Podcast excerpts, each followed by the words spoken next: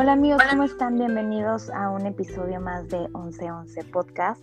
Mi nombre es Roxana Viesca y el día de hoy les tengo una invitada, la cual me hace muy feliz con su presencia. Ella tiene un podcast maravilloso, del cual soy fan, llamado Punto y Coma, en el cual hacen hincapié a lo importante que es para tu vida el tomarte ciertas pausas para darle un norte a aquello por lo que sea que estés atravesando y así después darte ya la oportunidad de seguir con mucha más fuerza y con más determinación. Su nombre es Galia y quiero contarles que ella es una de mis manifestaciones porque cuando decidí hacer este proyecto, por lo que ya les he contado antes, la finalidad de este podcast es la de tener la oportunidad de conectar con gente que ha logrado resignificar momentos muy importantes y determinantes de su vida y que además usan su voz y su energía para transmitir un mensaje de amor, de sanación, de trabajo interno, de perdón. Y la verdad es que cuando yo escuché la historia de Galia en uno de sus episodios, el cual les voy a dejar el link en la descripción de este episodio para que después vayan y lo escuchen, me hizo admirar su gran corazón, su trabajo personal. He escuchado muchísimos de sus episodios, pero la verdad es que es admirable que a su corta edad haya tomado la decisión de ver su vida, tanto la presente como la pasada y quizá la futura, no sé, ella nos lo contará, desde una visión de amor, de perdón, de crecimiento, a pesar de todo el dolor que ha vivido. Galia, bienvenida a Once Once Podcast. Gracias por aceptar la invitación y por la apertura de esta plática tan íntima y tan vulnerable de tu vida. Te admiro mucho. Hola, Rox. No, pues qué bonita entrada. Estoy muy inspirada. Gracias por todo lo que dijiste. Y pues yo muy contenta que me invite. Siento raro, ¿no? Nunca había sido yo la invitada en un podcast. Bueno, una sola vez mi amiga y yo. Entonces, estar del otro lado es como súper diferente, ¿no? Estoy acostumbrada a estar siempre del lado que invita. Entonces, está muy padre y gracias también tú, por ser una plataforma que igual hace que más personas puedan hacer algo diferente en aunque seas hablar. Entonces, pues muchas gracias. Sí, somos colegas en esto. Oye, Gali, ¿cómo te gusta que te digan, Gali o Galia? Como quieras. Okay. Algunos te dicen Gali, otros Galia, como te guste más. Perfecto, te voy a decir Gali. Muy bien. Oye, Gali, fíjate que, como ya platiqué, tu historia me volvió loca y la volví a escuchar para llegar a estos como aha moments en los que yo diga esto, quiero, esto me inspira, esto fue lo que me llamó y demás. Y le voy a dar otra perspectiva a lo que ya nos contaste para que las personas que vayan y le den clic al link escuchen otra parte de tu historia y nos dejes con muchísimo más aprendizaje del que ya nos dejaste en tu capítulo. En tu historia nos cuentas del alcoholismo de tu padre y de lo difícil que fue crecer cercana a esta enfermedad. Quiero contarte que yo también la viví en mi familia, entiendo perfectamente lo doloroso que es y conecté contigo en muchas cosas, pero una de las cosas más difíciles que viviste con relación a esta enfermedad fue que fuiste violada a los 8 años por un amigo de tu papá. Regresando a esa etapa de tu vida, ¿me puedes contar por favor un poco de cómo ese suceso marcó tu niñez? Y más específicamente, ¿qué fue lo que cambió en ti? Sí, Rox, mira, bueno, voy a aclarar primero, porque yo comento abuso sexual, no fue violación. Entonces, me gusta aclarar eso porque al final creo que es diferente, creo que todos los abusos obviamente están muy mal, pero claro que creo que una violación es lo más fuerte, ¿no? Entonces, afortunadamente no fue eso. Solo fue abuso sexual. Fue abuso sexual, sí, físico. Okay. Fue no me gusta la palabra, pues traumático de alguna forma. Sí. Y yo, fíjate, pues sí, eso se desarrolló, o sea, años. O sea, el que yo te lo esté platicando ahorita es así como, si tú hubieras conocido a la Galia de antes en ese aspecto, no te la creerías. A veces ni yo me la creo, ¿sabes? Yo siempre crecí creyendo que nunca en la vida iba a hablar, jamás. O sea, yo jamás en la vida me imaginé, una, decirlo. Ahora, mucho menos hablarlo en público, o sea, en redes, compartirlo. Entonces, no ha sido solamente eso, ¿sabes? Sino como, o sea, obviamente ahorita voy a platicar, ¿no? El proceso desde decírtelo a su mamá, muchas cosas así. Entonces, bueno, sí, como ya platicaste, pues crecí con un papá alcohólico. Y sí, sufrí abuso aproximadamente a los 8 años por parte de un tío, no el más, no, pero un tío, que pues a lo mejor tú me has entendido la gente que pasó por esto, ¿no? El alcoholismo, y mi papá traía muchos amigos a la casa, dejaba que se quedara mucha gente ahí, entonces pues creo que fue parte de lo que yo siempre digo, bueno, eso no es justificación, al final una persona buena, no te, así le pongas en un cuarto solo con una niña, no va a hacer nada, ¿estás de acuerdo? De acuerdo, entonces, o sea, y como tantos amigos de él nunca hicieron nada, pero él sí, ¿sabes? Uh-huh. Entonces es donde dices, realmente no es que les des el acceso, porque el acceso, sea lo que sea, no hay forma, ¿no? Entonces, crecí entre pues el alcoholismo, culpando mucho a mi papá en este aspecto, ¿no? Porque siempre era como, claro, mis papás me deben cuidar, pero para mí la figura paterna es la que te debe proteger en ese aspecto, ¿no? Entonces, para mí era como, no solo no me protegiste, o sea, sino que... lo permitiste. Que lo permitiste, ¿no? Y claro que él pues nunca supo, porque yo decía, aparte, mira, yo no contaba entre el miedo, o sea, no sé cómo explicarlo, porque era un miedo como a hablarlo, a ser juzgada, y además que yo decía, si yo le digo a mi papá lo va a ir a matar, o sea, okay. Y esa era una, y la otra es que yo decía, si yo le digo a mi papá, se va a caer más todavía en el alcoholismo, porque no va a poder con esto, o sea, okay. Él era un enfermo emocional, y yo decía, es que él no va a poder con esta noticia, o se suicida, o va y lo mata, o las dos, o se hunde peor todavía, ¿no? Entonces, era también como, ahora tengo que cargar con esto porque yo no quiero ser responsable de que eso pase, ¿sabes? Qué fuerte que además de lo que viviste, decidiste tomar el papel de protectora. Sí, claro, porque y es que, ¿sabes? O sea, al final digo, güey, era una niña de 8 años, ¿no? Y actuaste como una niña de 8 años va a actuar, o sea, no supiste cómo actuar. Entonces, fue una de las cosas que a mí me costó mucho con el tiempo. Yo me animé a hablarlo por Punto y Coma, realmente fue por Punto y Coma. Queríamos hablar un tema de la violencia sexual a la mujer, teníamos una conocida que había sufrido una violación, entonces la queríamos invitar y dije, ¿sabes qué? ¿Cómo tengo que poner el ejemplo? ¿Me explico? No, o sea, ¿cómo les voy a yo hablar de ese tema? Y háblenlo sin ni siquiera yo atreverme a hacerlo. Entonces la verdad es que fue por eso que me animé.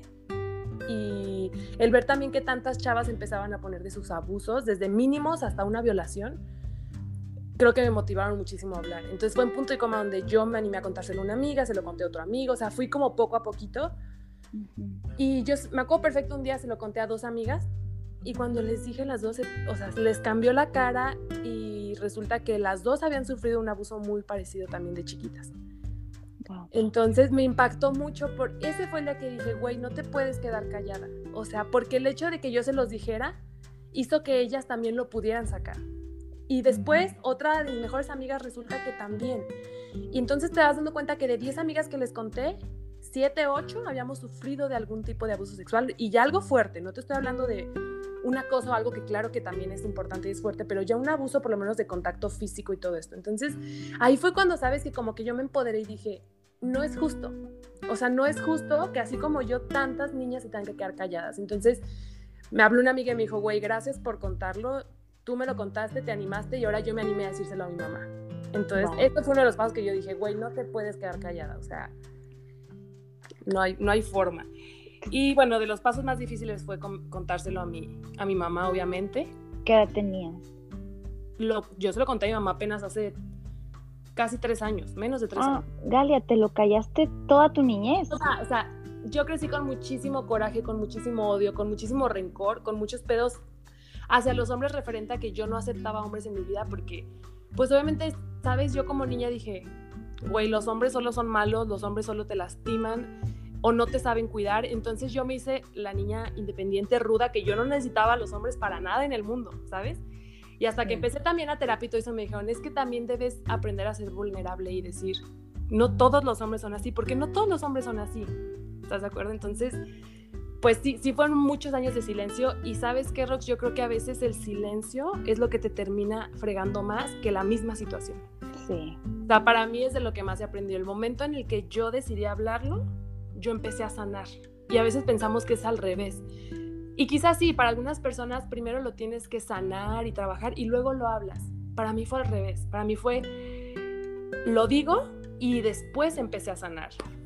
Entonces, sí, eso fue otro de mis aprendizajes. Oye, tú, Galia, yo me sigo de corrido, ¿eh? Entonces tú me preguntas o así. Tú dime, es que me vas contestando muchas de las dudas que tengo, que después quiero volver a así como que hacer un poquito más hincapié, pero ahorita, a como vas mencionando, me pregunto, por ejemplo, ¿cómo ha sido para ti en el presente sanar esa parte de tu vida con respecto a tu niña interior? O sea, actualmente hablas con ella, te sientes cercana a ella, ¿cómo es tu niña interior? ¿Cómo es cuando regresas en tu mente a esta etapa de tu vida? Sí, fíjate, hubo dos cosas que a mí me hicieron hablarlo. Una fue esto cuando me envié en Punto y Coma, y ya después con mis amigas, pero la otra parte fue igual los que escuchen mi capítulo o lo comenté en mi historia. Después de que mi papá entró a una de las tantas clínicas que entró, él desaparece hace casi 3 años. Entonces, pues ha sido todo otro proceso súper fuerte, que de hecho mi capítulo creo que lo enfoqué mucho en ese aspecto. Sí. Pero a raíz de eso, o sea, también a raíz de que mi papá se fue, yo pude sanar esa parte del abuso. Entonces yo después de todo este proceso de que pues sigue doliendo y obviamente va a doler toda la vida, pero de mucha sanación, también yo le aprendí a agradecer a mi papá, ¿sabes? Como yo siento que él al irse me dio esta libertad de yo poder hablar de eso y sanarlo. Porque yo siento que si mi papá siguiera aquí, yo nunca lo hubiera hablado, Rox. O sea, claro. Pues por miedo a que recayera, por miedo a que hiciera una tarugada, ¿sabes? O sea, entonces yo ahora aprendo y le digo gracias porque cuando te fuiste me liberaste de esto. Entonces eso es también algo que me llena poderlo decir, ¿sabes? Porque a veces uno ve algo tan imposible y dice, ¿cuándo en la vida? O sea, nunca voy, yo me voy a ir a la tumba con esto y punto, ¿no? También de que me van a preguntar a quién fue etcétera, ¿sabes? Uh-huh. Entonces, bueno, eso fue como una de las partes donde yo dije, pues, tengo que hacerlo. Y esta parte de la niña interior que mencionas, justo la tengo aquí en mis puntos que iba a decir, porque es súper importante, ¿no? Crece una niña súper dañada, con mucho odio, o sea, mucho rencor. Te lo juro que, yo esta persona la odiaba y yo decía, es que yo nunca lo voy a perdonar. Y cosas del perdón, yo decía, me daba coraje, o sea, porque decía, ¿cómo voy a perdonar a alguien que yo no sé si se arrepiente o no? Él jamás llegó y me dijo, oye, perdón, nunca en la vida. Entonces yo decía como, ¿por qué? O sea, ¿por qué tengo que perdonarlo, no? Uh-huh. Y cuando entendí eso, que el perdón es para mí, ahí cambió todo, y ahí también fue gran parte de la sanación. Y perdón, uno, también a esa niña interior, porque sabes que yo juzgo mucho a mi yo del pasado. Entonces yo juzgaba pues a Galia de, ¿por qué no gritaste? Mi hermano, eran literas, mi hermano dormía abajo de mí, ¿sabes? Estaba más chiquito que yo, pues, pero yo decía, ¿por qué no grité? ¿Por qué no fui la hija de mi papá? ¿Por qué no dije al día siguiente? O sea, me juzgaba muchísimo, de verdad, o sea, y entonces tuve que aprender a pedirle perdón a esa niña y a ser compasiva con ella, ¿sabes? Y decir, lo único que hiciste fue lo que pudiste hacer a los 8 años, ¿sabes? O sea, con lo poco que sabías del mundo, es lo que te dio y punto. Entonces no podemos juzgar a nuestro yo del pasado y mucho menos, creo, a nuestro niño interior cuando de verdad no sabíamos qué estaba pasando. Entonces sí he trabajado mucho esa parte de la niña interior, creo que he sanado mucho, la verdad yo me siento muy tranquila con eso, o sea, hice las paces. Y ahorita que mencioné lo del perdón, el perdón es la clave, o sea, yo siento que es todo, de verdad es todo en una sanación. Porque yo ahora fíjate que pienso en él y no tengo ese odio con el que crecí. Sí, ¿sabes qué siento? Como hasta una lástima. Claro. Es decir, pues no sé, siento que es miserable, o sea, la verdad es que ya no tengo ese odio, ¿no? Y yo pensé que era algo que nunca iba a poder. O sea, yo dije, yo toda la vida voy a vivir con este odio. Entonces, claro que se puede, claro que se puede. Oye, Galia, y cuéntame un poquito más de cómo fue tu adolescencia en base a, con esto que tú traías cargando y que querías gritarle al mundo y que no podías y que no sabías cómo. ¿Esto crees que influyó en ti como para tener cierta rebeldía o para ser más como pues temerosa o cómo fue en tu caso? ¿Cómo crees que eso afectó a tu adolescencia, a tu crecimiento? Uh-huh. Mira, la verdad así como que rebeldía y eso no, o sea, digo, sí hice obviamente mis desmadres y mis cosas rebeldes de adolescente, uh-huh, pero hasta eso no fue como que siento que me hiciera muy miedosa en un aspecto o así. Sí te puedo decir, por ejemplo, en relación a los hombres, ¿no? Uh-huh. O sea, creo que ya desde el hecho del alcoholismo las mujeres desarrollamos cierta tendencia a los hombres como pareja. Pero cada una persona lo desarrollamos diferente. Yo veo a mis hermanas, cada una desarrolla un pedo con los hombres diferente, ¿no? A cada quien es su forma. En mi caso, yo bloqueé a los hombres. O sea, yo me sentía como, no menos, pero como no me sentía tan cómoda. Tener una relación con alguien, o sea, no, jamás, ¿sabes? Siempre era como, no, Galia ruda, Galia fría, Galia sin corazón, me decían mis amigos, Galia de piedra. O sea, así como entre broma, pero porque sí creo que hasta cierto punto mi personalidad puede ser así, pero como que yo frené mucho esa parte, ¿no? Y sí, ¿te pusiste esa máscara?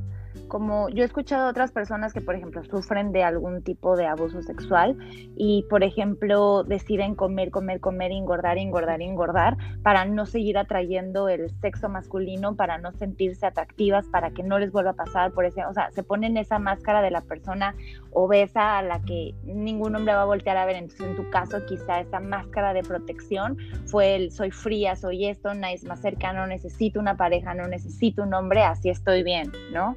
Sí, claro, y ese yo puedo todo, yo no necesito a los hombres no me sirven, o sea, ¿sabes? Hasta inconscientemente, hasta para cosas muy sencillas, Rox, que después te das cuenta, ¿no? No sé, pone el garrafón, y yo tuve un novio un tiempo, ¿no? Y él, yo lo pongo, y yo, no, quítate, yo lo pongo, y él, pero déjame te ayudo, y yo, no, yo puedo, o sea, eran cosas simples, pero que cuando empecé a trabajar en terapia también me di cuenta que hasta en ese tipo de cosas se representa todo lo que traemos, ¿no? Porque para mí era un... güey, tú eres hombre, no me sirves, lo único que sabes hacer es dañar gente o no cuidar, o sea, y yo no era consciente de eso, obviamente, hasta que lo empecé a trabajar y me enfrenté a esa parte, pero sí me costaba, por ejemplo, muchísimo como poder, no sé, ligar, tener un, o sea, cero, ¿sabes? Y empecé como despertar tu lado femenino hacia ajá, exacto, totalmente se me desarrolló muchísimo mi parte masculina, ¿sabes? Entonces como que empecé a perder un poco esta parte femenina, que no es rosita y brillitos, o sea, sino realmente esta parte femenina del cerebro y que tenemos las mujeres que a veces nos hace ser tan amorosas, ¿no? Y sí me decían, ay, no te gustan los abrazos, eres bien fría y así. Y creo que se me quedó mucho esa idea un tiempo. Y ahora que lo he trabajado, no soy la más amorosa del mundo físicamente, pero 1000 veces más que antes. Entonces creo que fue una de las formas en las que yo como que desarrollé esto, porque al final creo que representamos casi todo con la pareja. Y ahorita que mencionaste eso de que hay mujeres que comen mucho, fíjate que sí me dio por comer por ansiedad mucho, pero en general creo que por el alcoholismo, como por toda la situación, ¿sabes? No por esto en específico. Hay un libro que yo recomiendo muchísimo en Punto y Coma, que se llama Cuando la comida sustituye al amor. Y habla exactamente de esto que tú hablas. Habla mucho de las hijas de alcohólicos, como muchas desarrollamos una ansiedad y o sea, con la comida, e intentamos llenar con comida amor. De verdad está muy cañón. Y habla mucho también de abusos, o sea, de muchas cosas, como intentamos llenar ese vacío con comida. Sí, la comida nos sirve a veces para la soledad, para la tristeza, para el aburrimiento, para cuando, o sea, la comida la usamos para sustituir cualquier tipo de cosa. En este caso, el ejemplo que yo me refería es como la máscara que te pones de voy a subir de peso conscientemente, me quiero ver mal hacia el sexo opuesto para que no me volteen a ver y ningún otro hombre quiera volver a abusar de mí, ¿no? Claro. No estoy diciendo que sea tu caso, nada más que pues he escuchado que existen esos casos. Sí. Oye, y entonces cuéntame un poquito de cómo fue el proceso de sanar esa parte para que tú pudieras volver a confiar en un hombre, porque por ejemplo yo también crecí con un padre alcohólico en el que yo nunca lo vi, nunca pude estar, y a mí me costó muchísimo trabajo relacionarme y tener una relación sana con un hombre y entender y dejarme querer y yo saber querer, y quisiera saber cómo fue un poquito tu proceso, porque sé que ahorita tienes novio y quiero saber cómo es ahorita para ti ya el tener una pareja muchísimo más saludable con una nueva Galia. Sí, fíjate, yo una de las formas en las que me di cuenta que se había sanado fue cuando logré durar más de 5 meses con mi novio y dije, sí, creo que esto va bien. O sea, ahorita 2 meses. Justo hoy cumplo 1 año, 2 meses. Okay. Porque yo, los pocos novios que llegué a tener, después me hice consciente con una psicóloga que yo escogía hombres que yo sabía que iba a dejar. Entonces duré 2 meses con uno, 5 meses con otro, porque yo a los 3 meses decía, ya no quiero, ya me, o sea, ¿sabes? Entonces, inconscientemente yo estaba escogiendo hombres que yo sabía que iba a dejar. porque pues traía 1000 pedos ahí, ¿no? Entonces, yo obviamente creo que el amor propio es una de las cosas que a mí me han costado más en la vida. O sea, yo crecí con muchos problemas de amor propio, o sea, físico sobre todo. Me ha costado mucho. Yo hablo en Punto y Coma mucho del amor propio porque yo he entendido también que todo viene de ahí. O sea, todo viene del amor propio. Todas las decisiones, todo viene dependiendo cuánto te amas. Entonces, también entendí que es más allá que el físico y que mi amor propio estaba súper dañado. Entonces, también a raíz de Punto y Coma y de lo que pasó con mi papá, pues yo empecé a trabajar, empecé a ir a algunas terapias y claro que hice como muchas cosas que me ayudaron, pero si a mí me dijeras qué es lo que más te ha sanado, para mí es hablar. O sea, hablar, literal, contar tu historia, y lo dije en mi capítulo y lo vuelvo a decir. Un invitado que teníamos dice, si tu historia le puede cambiar la vida a alguien, es una grosería quedarte callado. Siempre creemos que solo las personas famosas o con muchos seguidores o con una historia cañoncísima, solo su historia debe ser escuchada, y la realidad es que vivimos rodeados de historias tan cañonas y tan admirables, y todos, siempre decimos mi amiga y yo en Punto y Coma, ¿no? Todos tenemos algo que decir y todos tenemos algo que escuchar. Entonces, yo fue cuando empecé a hablar. Y ¿sabes qué, Rox? Es lo que yo también platico siempre. A veces pensamos que la sanación es, no sé, en un mes o en 6 meses de repente yo ya había sanado.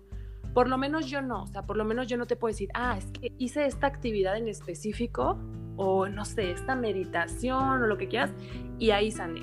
Yo creo que todo va sumando. Y creo que la sanación es día a día. Entonces, de repente, si volteas y dices, güey, o sea, ¿en qué momento? Ya no siento eso que sentía, ¿sabes? Claro. Entonces, es así, o sea, es como cositas que haces todos los días y de repente volteas y dices, wow. Entonces, a mí me pasó así con el tema de las relaciones. Ahí me di cuenta que había sanado muchas cosas y aumentado mucho mi amor propio, que al final lo sigo trabajando, pero no, del 1 al 10, o sea, yo me siento otra persona. Y es eso, porque lo empecé a hablar, empecé a decir las cosas y fue ahí donde vi ese cambio. Y te aseguro que si no, ni siquiera hubiera andado con mi novio. O sea, no hubiera podido o yo hubiera cortado hace 1 año, yo creo. Sí, ¿no? Y sumándole un poquito a lo que dices, yo también siempre menciono que la sanación es algo que nunca dejas de trabajar. O sea, sí llega un momento en el que dices, ay, wow, ya no siento esto como antes lo sentía, pero te das cuenta que de alguna manera siempre va a estar ahí latente, ¿no? Porque es parte de ti, es parte de tu historia y es parte de lo que te hace quien eres ahorita. Entonces, entender que aunque eso te va a seguir acompañando, el darle el ya no darle la fuerza y la connotación de dolor, de tragedia o de recordarlo ya con esa carga tan pesada en tu vida, es lo maravilloso, ¿no? El decir, ok, ahí estás, eres parte de mi vida, pero ya eres más un compañero como de superación, de amor, ¿no? Que uno del autolatigarme y de sentirme mal y demás, ¿no? Totalmente. Y hay cosas que van a estar contigo toda la vida. O sea, yo siempre digo, el dolor de que se fuera mi papá de la manera en la que se tuvo que ir, va a estar conmigo toda la vida. Pero no hay que tenerle tampoco miedo al dolor. O sea, el dolor es humano y el dolor nos hace también estar despiertos y decir... Y nos hace también valorar muchas cosas. Entonces, va a haber días en que me duela mucho y va a haber días en que no. Entonces, pero creo que es eso, no tenerle miedo al dolor. No hay gente de que no, todo se quita, todos los dolores. Yo creo que... No, y a lo mejor me equivoco, a lo mejor más grande me doy cuenta que no, o sea, que el dolor sí se quita, pero mi Galia de ahorita dice, tengo que aprender a vivir con esto, pero al final, y yo lo menciono mucho también, pues es una decisión, o sea, al final, no, por obra del Espíritu Santo no te va a llegar una iluminación que te diga, sí, ¿sabes? Ya, eres una nueva persona, todo se te borró, un chip nuevo en tu vida, sí, ¿no? Sí, totalmente. ¿Y qué me habías preguntado? Creo que me desvié. Híjole, pues creo que yo también me decía, pero ahorita tengo otra pregunta, no te preocupes. Fíjate que, por ejemplo, a lo que estamos platicando, pues todo se ha tornado como tanto a tío, a tu papá y demás, pero tu mamá en tu historia, ¿qué relación tiene a todo esto? Porque te voy a decir un ejemplo súper, súper personal. Yo por muchos años acabo de descubrirlo en mi trabajo, en mi crecimiento, que yo le guardé demasiado odio a mi mamá. Como que yo la llegué a culpar demasiado porque pues ella fue la que escogió ese hombre, ella fue la que esto, ella fue la que el otro, bla, bla, bla, bla, bla, bla, bla. Y como que una como mujer toma esta figura como también femenina como para descargar parte de su odio y su rencor. Y quiero saber en tu caso cómo fue el proceso con tu relación con tu mamá. Mira, con mi mamá, o sea, respecto al abuso, fíjate que yo nunca la culpé como tal a ella. O sea, sí llegué a sentir un poco ese descuido, pero la verdad fue yo creo que en los peores tiempos del alcoholismo de mi papá. Entonces mi mamá se levantaba súper temprano para ir a trabajar al aeropuerto, se iba como a las 4 de la mañana, porque mi papá ahí pues no trabajaba realmente. Estaba tomando diario todo el tiempo. Entonces, como que siempre creo que entendí que a mi mamá le tocó hacer la parte mucho tiempo de trabajar ella. Entonces, como que siento que no la culpé tanto, ¿sabes? O sea, sí era como... me pudiste haber cuidado más, pero la realidad es que yo nunca le eché la culpa a mi mamá por lo que pasó.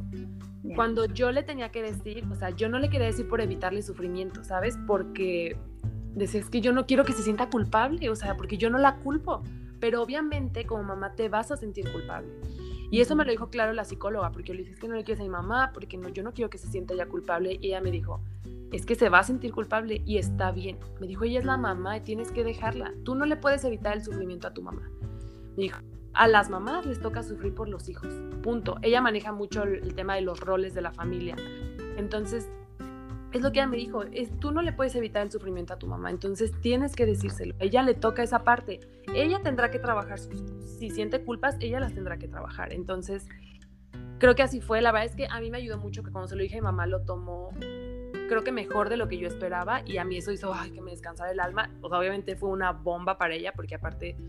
fue un poco más complejo que solo decirle yo, entonces fue una bomba para ella. Yo creo que ella ha tenido que trabajar esa parte y yo traté de dejarlo, ¿sabes? Como decir, pues lo siento, ma, pero eso te toca. Ya lo que te corresponde, claro. Oye, y me surge una pregunta, ¿eres la mayor tú de varios hermanos? No, somos 4 y soy la tercera. Eres la tercera, ok. Y cuando tu mamá se iba y tu papá estaba pues en lo suyo, ¿Quién los cuidaba a ustedes? Normalmente la más grande, sí, mi hermana la que nos hacía comida y así. Ok, te pregunto esto porque generalmente generalmente, ¿no? O sea, no es la regla, o sea, generalmente quien es por ejemplo, la hija más grande, la que cuida a sus hermanos y todo, es la que desarrolla esta parte en su vida como de el cuidar a sus hermanitos, el proteger esto, el otro. Quiero entender en tu historia, ¿quién te dijo a ti o de dónde decidiste tú ser la protectora de tus padres y que ellos sean los que no sufran? O sea, ¿de dónde te nació eso? Fíjate que es chistoso porque todos tomamos el papel de mamá o papá, de alguna forma, ¿sabes? Uh-huh. Y te digo, yo la terapia sistémica con la que iba esta psicóloga Raquel, que de hecho fue invitada al podcast, ella trabajaba muchísimo, muchísimo ese tema del rol y cómo dejarle a los papás el rol de los papás. Uh-huh. ¿Ya? Entonces, mi hermana, la más grande, sí la hizo, pues obviamente como hermana mayor, le tocó muchas cosas de que hacerse cargo en ciertas cosas. Mi hermana, la que sigue de ella, ella tomó mucho la postura también como de la mamá. O sea, ella se creía mi mamá. Yo, un momento en el que la tuve que enfrentar y le dije, a ver, güey, no eres mi mamá, eres mi hermana. O sea, cuídame y quiéreme como un hermano, pero mi mamá no eres. Y ella tuvo que trabajar mucho esa parte, muchísimo también. Todas, te digo, la verdad es que mi hermano, creo que a lo mejor él no se tomó tanto el papel de papá, pero de alguna forma también, ¿no? O sea, como el único hombre y todo esto. Entonces, yo sí me di cuenta en terapia que había tomado muchas cosas. O sea, de alguna forma nos pusimos todos en el papel de papá o mamá, ¿sabes? Como estaba, pues, mamá trabajando, mi papá con su alcoholismo, es como, pues, mi papá no tiene la estabilidad emocional para ser un papá, pues, entonces yo me tengo que hacer cargo de esa parte. Y es bien importante esa terapia, de verdad, porque creo que muchísimos hijos hacemos eso, cometemos el error de ponernos en lugar de nuestros papás. Y luego nos sentimos mal de ya no hacerlo, porque creemos que tenemos que hacerlo. Y por más rudo que suene o por más fuerte, eso le toca a los papás.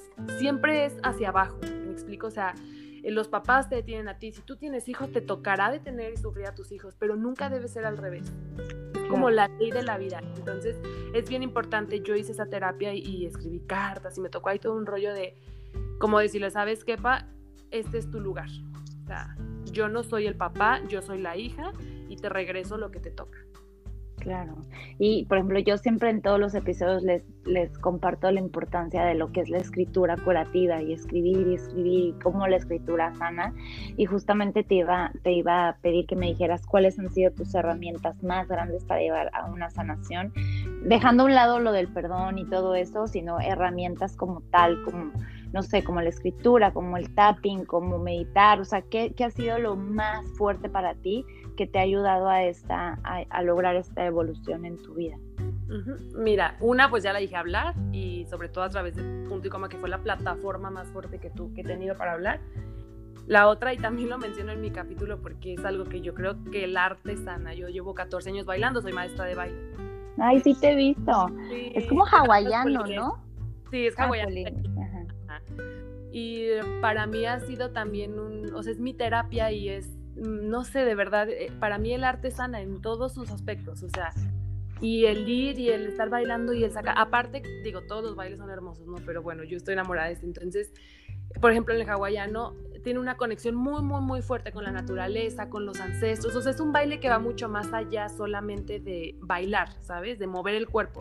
Es un baile que tiene mucha conexión con algo más. Entonces, creo que eso también me ha servido mucho, pues.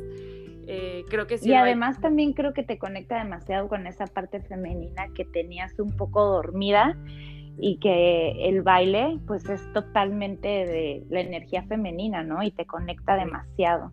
Totalmente, totalmente, Roxana. Y qué bueno que lo dices, porque sí, o sea, realmente me conectó con esto y me hizo entender el verdadero concepto de femenino, y que no... Y que todas somos femeninas a nuestra manera. No, bueno, para mí no existe una forma de que ella es femenina porque usa vestido y se viste rosita. O sea, uh-huh. Puede ser femenina con vestidos y de rosita, o puede ser femenina toda de negro con un pantalón. O sea, y yo se los digo siempre a mis alumnos, les digo, sean femeninas como ustedes. Quítense, quiero que se quiten por completo la idea de feminidad que tienen en la cabeza, porque yo entonces no soy considerada una mujer femenina. Y la verdad es que en el baile me encanta y saco lo mío, ¿sabes? O sea, sí. Entonces sí es importante, ajá, como esa parte. Yo, al final somos seres físicos, espirituales, emocionales y mentales. Y todo está conectado, entonces una va de la mano con la otra. Y para mí el baile me ha ayudado en varios, ¿no? Tanto en la física como en la mental, como en la emocional y en la espiritual. O sea, es una actividad que me llena mucho en los 4 aspectos. Qué padre, qué padre. Y bueno, encanta. Pues hay otras cositas de que leer, uh-huh. A mí, ¿sabes qué? Me ayuda también como a hacer viajecitos. Ni siquiera que te vayas a Grecia, o sea... Sí. Claro, ¿qué pasa? ¿Viajar sola o con alguien? No, normalmente voy con alguien, amigos, familia, lo que sea. Pero conectar con la naturaleza... Ay, no, yo cuando estoy así, o sea, siento como una paz. Y creo que son cosas que nos ayudan a sanar, aunque a veces no las tomemos tan en cuenta. Ok. Como que tener momentos contigo misma de paz y la naturaleza. Sí, totalmente.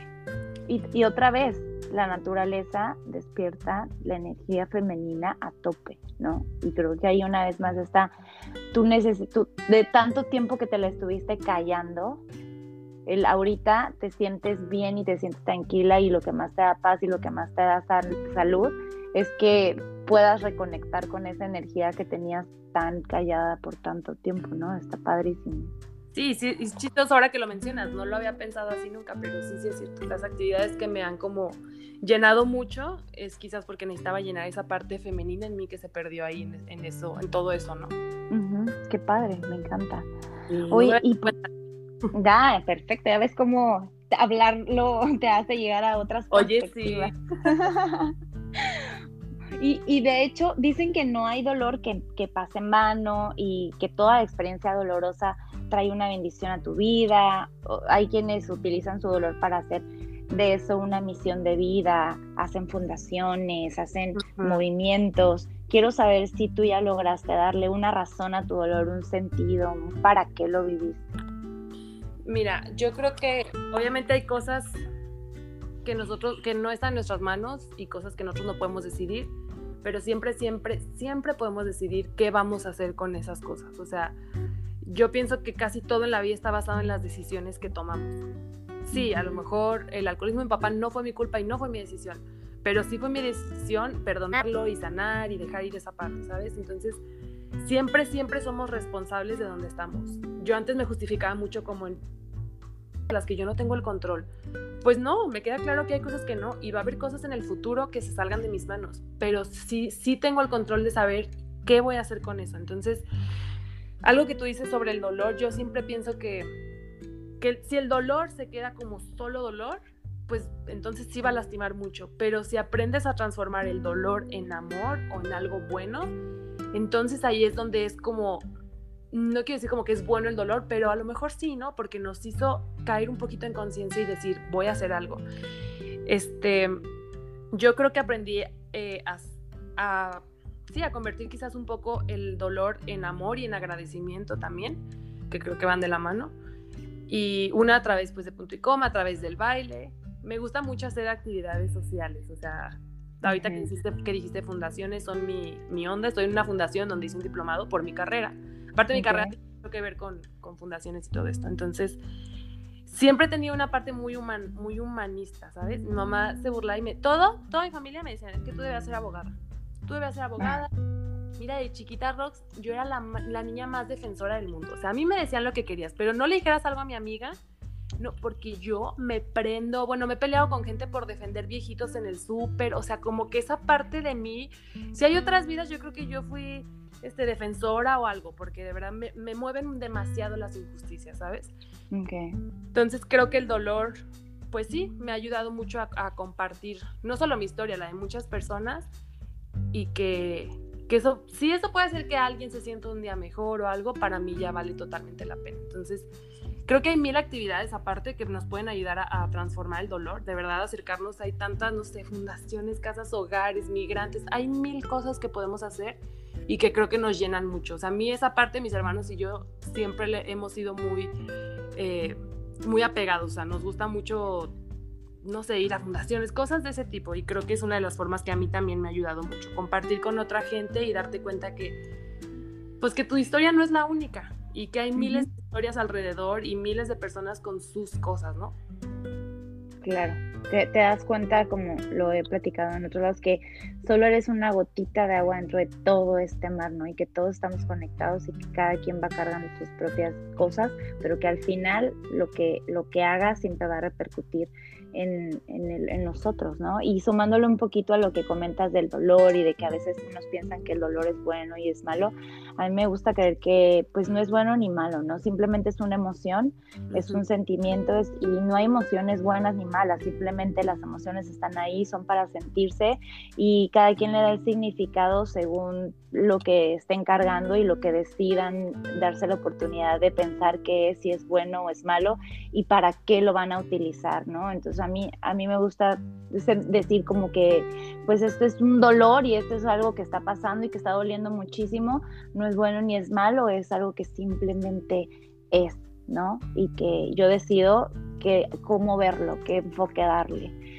Y pues la verdad es que la intención de invitarte a esta entrevista es precisamente para eso, para inspirarnos, para entender que en la vida siempre van a pasarnos cosas que nos marquen y que nos dejen una huella que quizá jamás se borrará de nuestra vida, como ya lo platicamos, y que siempre será nuestra compañera, pero que depende de nosotros verlo con la visión con la que creamos y sobre todo, como tú dijiste, o sea, darnos cuenta de que nuestra historia y lo que nosotros consideramos como nuestra tragedia no es la única ni la más grave de este mundo, y que si nos salimos un poquito de nuestro lente, nos podemos dar cuenta de que hay otras historias, hay otra vida, pero que hay personas que lograron resignificar ese dolor y darle una vuelta y verlo desde el amor, desde la enseñanza, desde el crecimiento, así como tú lo has hecho, y empezar a crecer y a vivir con un corazón más lleno de paz y de perdón y de amor. Y está padrísimo, Gali. Ay, así es, Rosa. Porque la verdad es que no es una historia fácil, ¿eh?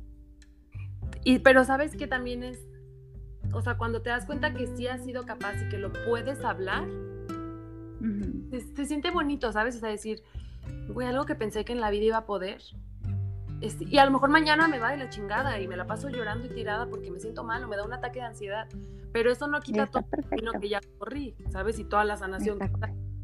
Y yo creo que sí, en la vida hay cosas que te rompen, pero no es responsabilidad de nadie más que tuya volverte a armar. yo algo que hice tú de resignificar, y me encanta esa palabra, porque es eso, es que le vuelvas a dar ese significado tú, nadie más, uh-huh. tú. Y yo pues creo que con lo último que les quiero decir para ya no entretenerlos tanto también es que, y yo, es de mis últimas aprendizajes, que siempre estamos esperando que la vida nos enseñe el para qué o el por qué de las cosas. Y la vida no te lo va a enseñar, o sea, te lo tienes que enseñar tú solito o tú solita, y es tu responsabilidad o tu decisión, más que tu responsabilidad, es tu decisión decir, ¿sabes qué? Yo decido aprender esto. Yo decido aprender esto del alcoholismo de mi papá. Yo decido aprender esto del abuso. Yo decido aprender esto de la desaparición. De cada cosa que tengas es tu responsabilidad, porque la vida por sí sola no anda dando madrazos para que aprendas. ¿Estás de acuerdo? Entonces, ¿qué quieres aprender tú de esto? Deja de preguntarte qué me quiere enseñar la vida y mejor pregúntate qué quiero aprender de esto. Porque igual se nos puede ir toda la vida queriendo aprender algo, pero si no tomamos la decisión, pues no va a pasar, ¿no? Entonces, pues yo me gustaría mucho que se quedan con eso. Rox, no sé si quieras preguntarme algo más o tengas algo más que platicarnos también o compartir. No, hombre, no, para nada. Yo ya, la verdad es que agradezco demasiado tu tiempo, tu historia, tu energía. Gracias por haber aceptado la invitación. Gracias por habernos inspirado. Y cuéntanos nada más para ya terminar, ¿qué días salen tus episodios? Demás sí. Para que conozca tu podcast. Ahí estamos como Punto y Coma Podcast en uh-huh. Instagram y en Apple Podcast, en Spotify. Normalmente salen los lunes. A veces nos tardamos uno que otro día, pero normalmente salen todos los lunes capítulos. ¿Es uno por semana? Uno por semana, ajá. Ok, perfecto. Ah. Y van en la quinta temporada, ¿no? Estamos todavía en la cuarta, ya casi la terminamos. Ok, perfecto. Pues muchísimas gracias, Galia. Danos nada más tus redes para que te puedan seguir, si es que te quieren seguir, y donde te pueden localizar. Claro, sí, pues en Punto y Coma ahí nos pueden también, ahí me pueden escribir o lo que sea, o yo estoy como Galia, B-A-L, y con confianza si alguien se identifica y necesita un consejo, lo que sea, de verdad, pues aquí estamos. Ay, muchísimas gracias a todos por habernos escuchado. Mi nombre es Roxana Viesca. Nos escuchamos en el próximo episodio de Once Once Podcast. Gracias, Galia. Muchas gracias, Rox. Bye.